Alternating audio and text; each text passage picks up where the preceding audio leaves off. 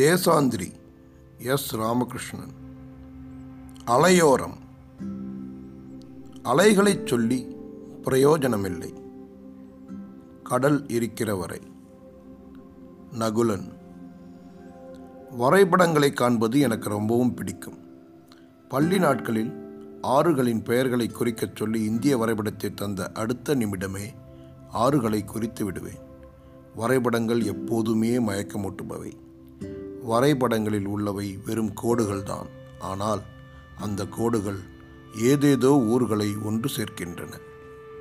பள்ளி நாட்களில் எனது கிராமம் இந்திய வரைபடத்தில் எங்கே இருக்கிறது என்று தேடி பார்ப்பேன். சிறிய கிராமங்களுக்கு வரைபடங்களில் எப்போதும் இடம் இருப்பதில்லை. நானாக பேனாவில் ஒரு புள்ளியிட்டு அது என் ஊர் என்று குறித்து கொள்வேன். வரைபடத்தில் என்னை மிகவும் வசீகரிப்பது கடல். அதை நீல நிறமாக நாம் தீட்ட வேண்டும். அலையில்லாத கடல் வரைபடத்தில் மட்டுமே இருக்கிறது. வரைபடத்தில் உள்ள கடலின் பெயரை மட்டும் மனதில் கொண்ட ஒருவர் நேரில் அந்த கடலை காணும்போது அவரால் அதன் பிரம்மாண்டத்தை புரிந்து கொள்வது சிரமமாக இருக்கும். எல்லா வரைபடங்களும் எழுதப்படாத கதைகளை கொண்டிருக்கின்றன. சென்னை வந்த நாட்களில் எங்கிருந்து துவங்குகிறது சென்னை என்று யோசிப்பேன். தாம்பரத்திலிருந்து கிண்டி வரை வந்து வேலை செய்துவிட்டு திரும்புபவர்களுக்கு சென்னையில் கடல் இருக்கிறது என்பது ஒரு பொருட்டே இல்லை. அவர்களுக்கு சென்னை என்பது மின்சார ரயிலும் நகரப் பேருந்தும் சிறியதும் பெரியதுமான அடுக்குமாடி குடியிருப்புகளும் தான். அதே நேரம் வட சென்னையிலிருந்து தீ நகருக்கு வேலைக்கு வருபவர்களுக்கு சென்னை என்பதே கடற்கரை தான். கடல் காற்றும் சூரியனும் அன்றாட காட்சிகள் என்றால் உண்மையில் இந்த நகரை ஒவ்வொருவரும் ஒவ்வொரு விதத்தில் பார்க்கிறார்கள், மனதில் உள்வாங்கியிருக்கிறார்கள். சிலருக்கு சென்னை மயிலாப்பூருக்குள் அடங்கிவிடுகிறது. சிலருக்கு மறைமலை நகரும் சென்னையோடு தான் சேர்ந்துதான் இருக்கிறது. உண்மையில் இந்த நகரம் கண்ணுக்கு தெரியாமல் ஒவ்வொரு நிமிடமும் வளர்ந்து வருகிறது. சென்னைக்கு வந்த நாட்களில் என்னை திகைப்பூட்டியது சாலைகள்தான். எல்லா சாலைகளும் ஒன்று போலவே இருந்தன. சாலையை நினைவுபடுத்திக் கொள்வதற்கான இடங்களும் குழப்பம் தருவதாக இருந்தன. சிறிய கிராமங்களில் ஊருக்கு நுழையும் வழியும் வெளியேறும் வழியும் அநேகமாக ஒன்றாக இருக்கும், அல்லது இரண்டே இரண்டு பாதைகள் இருக்கும். இதனால் ஊருக்குள் வருபவர்கள் எவராக இருந்தாலும் கண்ணில் படாமல் போகவே முடியாது. ஆனால் சென்னை நூற்றுக்கணக்கான பாதைகள் கொண்டது. மாநகரங்கள் யாவுமே கண்ணுக்கு தெரியாத பாதைகள் கொண்டவைதான் போலும். இந்த பாதைகள் ஒன்றோடு ஒன்று குறுக்கிட்டும் வெட்டியும் கடந்து கொண்டே இருக்கின்றன. அமீபா தன் உடலை இஷ்டம் போல சுருக்குவதும் விரிப்பதும் போல நகரம் உருமாறிக்கொண்டே இருக்கிறது. உண்மையில் ஒரே சென்னைக்குள் சிறியதும் பெரியதுமாக நூற்றுக்கணக்கான சென்னைகள் இருக்கின்றன. அல்லது எத்தனை மனிதர்கள் சென்னையில் வசிக்கிறார்களோ அத்தனை சென்னை இருக்கிறது. சென்னை என்பது ஒரு ஊரின் பெயர் மட்டுமல்ல, அது ஒரு நினைவு, அது ஒரு கனவு, அது ஒரு காலத்தின் உறைவிடம். என்றால் சென்னை என்பது நிஜத்தில் என்ன? சென்னையின் முழு வடிவையும் கண்டவர்கள் யாவராவது இருக்கிறார்களா?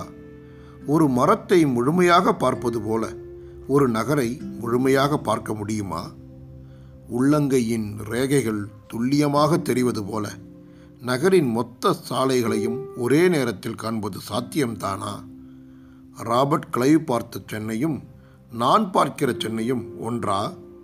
இல்லை, காலம் தன் திரையை இட்டு அதை மறைத்திருக்கிறதா? இந்த கேள்விகள் யாவையும் மீறி மற்ற ஊர்க்காரர்களுக்கு சென்னை ஒரு கனவு பிரதேசம்.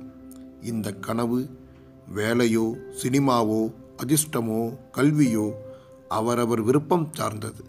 ஆனால் சென்னைக்கு செல்ல வேண்டும் என்பது ஒட்டுமொத்த தமிழ் மக்களின் அடிமனது ஆசை.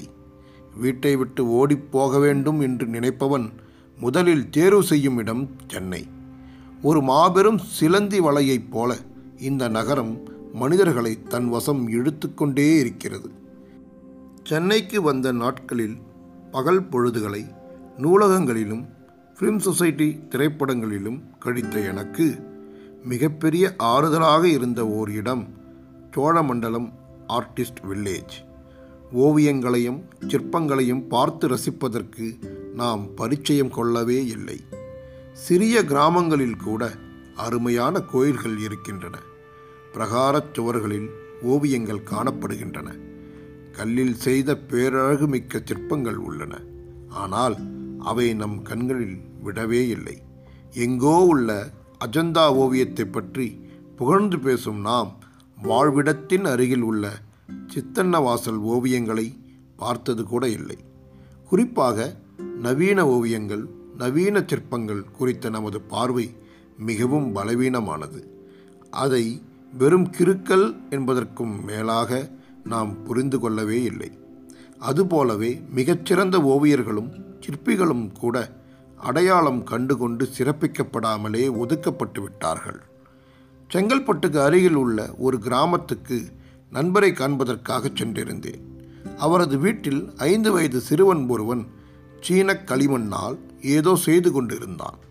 நான் அதை வேடிக்கை பார்ப்பதைக் கண்டு வெட்கப்பட்டபடி தனது விரல்களால் களிமண்ணை பிசைந்து கொண்டிருந்தான்.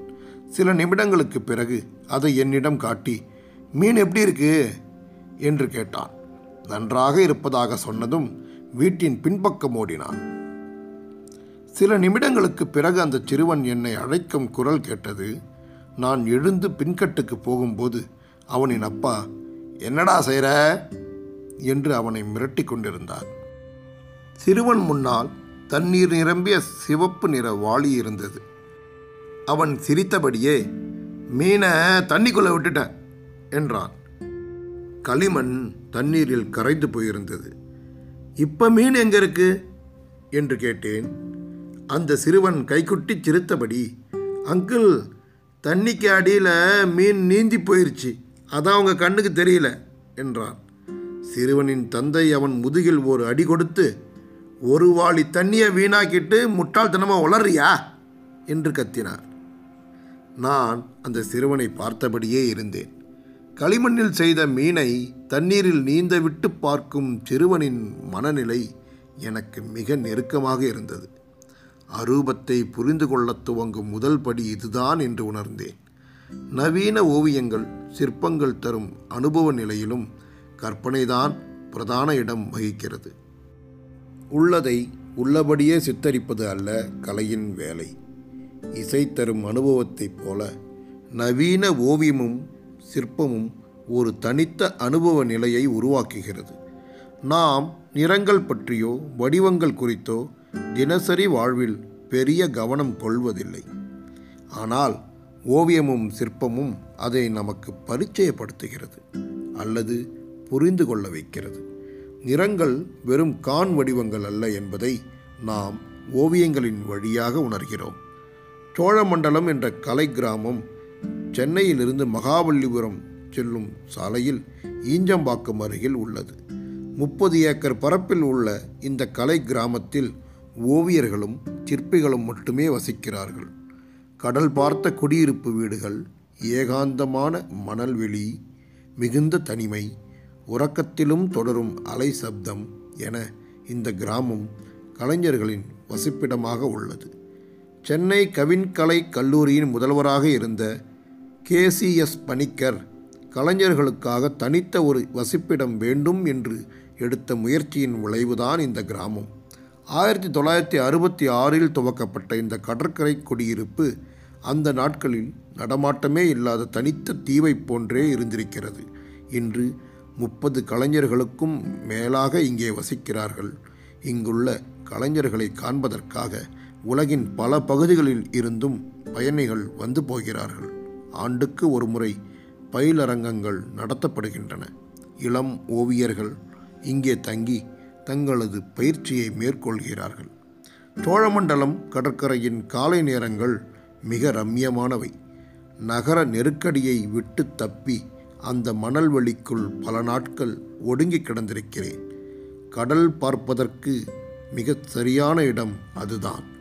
என்றோ மாமல்லபுரத்தில் பல்லவ சிற்பிகள் கடலோசையை கேட்டபடியே தங்களின் வேலைகளை தொடர்ந்து கொண்டு இருந்தார்கள் என்று வாசித்திருந்த சரித்திரம் இங்கு நம் கண் முன்பு நிஜமாகிறது. தைல ஓவியம், கிராஃபிக்ஸ், புடைப்புச் சிற்பங்கள், பூ வேலைப்பாடுகள் என எத்தனையோ விதமான கலைப்படைப்புகளை உருவாக்கி வருகிறார்கள். இங்குள்ள வீடுகளின் வடிவமைப்பும் கூட மிக தனித்துவமானவை. பார்வையாளர்களின் வசதிக்காக நிரந்தரமான ஓவிய கண்காட்சியும் இங்கே உள்ளது. கிரேக்க நாடக அரங்கங்களை நினைவுபடுத்தும் சிறிய நாடக அரங்கம், விருந்தினர்களுக்கான தங்கும் விடுதி என்று அது ஒரு தனித்த உலகம். நவீன ஓவியங்களை புரிந்து கொள்வதற்கு ஐரோப்பிய நாடுகளில் முறையான பயிற்சி வகுப்புகள் உள்ளன. அதிலும் தற்போது டாவின்சி கோட் நாவல் வெளியான பிறகு இயேசு கிறிஸ்துவின் கடைசி விருந்து ஓவியத்தை பார்ப்பதற்காக முன்பதிவு செய்து காத்திருப்பவர்களின் எண்ணிக்கை பல்லாயிரத்தை தாண்டிவிட்டது. மூன்று வருட காலத்துக்கு முன்பதிவு கிடையாது என்கிறார்கள். இசையை அல்லது நாடகத்தை ரசிப்பது போல ஓவியங்களை ரசிப்பதை விட்டு நாம் விலகி வந்துவிட்டோம், அல்லது அது உயர் வகுப்புக்கு உரியது என்று ஒதுக்கி வைத்துவிட்டோம். சென்னையில் பத்துக்கும் மேற்பட்ட சிறந்த கேலரிகள் இருக்கின்றன. மாதம் ஒரு முறையாவது இந்தியாவின் சிறந்த ஓவியங்கள் காட்சிக்கு வைக்கப்படுகின்றன. ஆனால் அதை காண்பவர்களின் எண்ணிக்கை வெகு சொற்பமானது. நான் எந்த பெரிய நகரத்துக்கு செல்லும் போதும் நூலகங்களுக்கு அடுத்து நிறைய நேரம் செலவிடுவது ஓவியங்களை, சிற்பங்களை காண்பதில்தான். அதிலும் டெல்லி, மும்பை போன்ற நகரங்களில் கேலரிகள் சமகால கலை அடையாளத்தின் முக்கிய மையங்களாகிவிட்டன. ஓவிய கண்காட்சிகளுடன் கவிதை வாசித்தல், உரையாடல், திரையிடல் என்று கலாச்சார நடவடிக்கைகளுக்கான மையமாக கேலரிகள் மாறி வருகின்றன. சென்னையில் வசிப்பவர்களில் ஒரு சதவீதம் கூட இங்குள்ள லலித் கலா அகாடமியை கண்டவர்கள் இல்லை என்பதுதான் நிஜம். புல்லாங்குழல் சாலையோர கடைகளில் விற்கப்படுகிறது. பத்து ரூபாய் கொடுத்தால் விலைக்கு வாங்கிவிடலாம். அதனால் மட்டும் நீங்கள் வாத்தியக்காரராகிவிட முடியாது. அந்த புல்லாங்குழலை வாசிப்பதற்கு நீங்கள் குறைந்தது இரண்டு வருடமாவது பயிற்சி எடுக்காவிட்டால் அது வெறும் மூங்கில்தான். அதுபோலவே எல்லா கலைகளும் சுயத்தன்மையோடு தொடர்ந்த உழைப்பையும் வேண்டுகின்றன.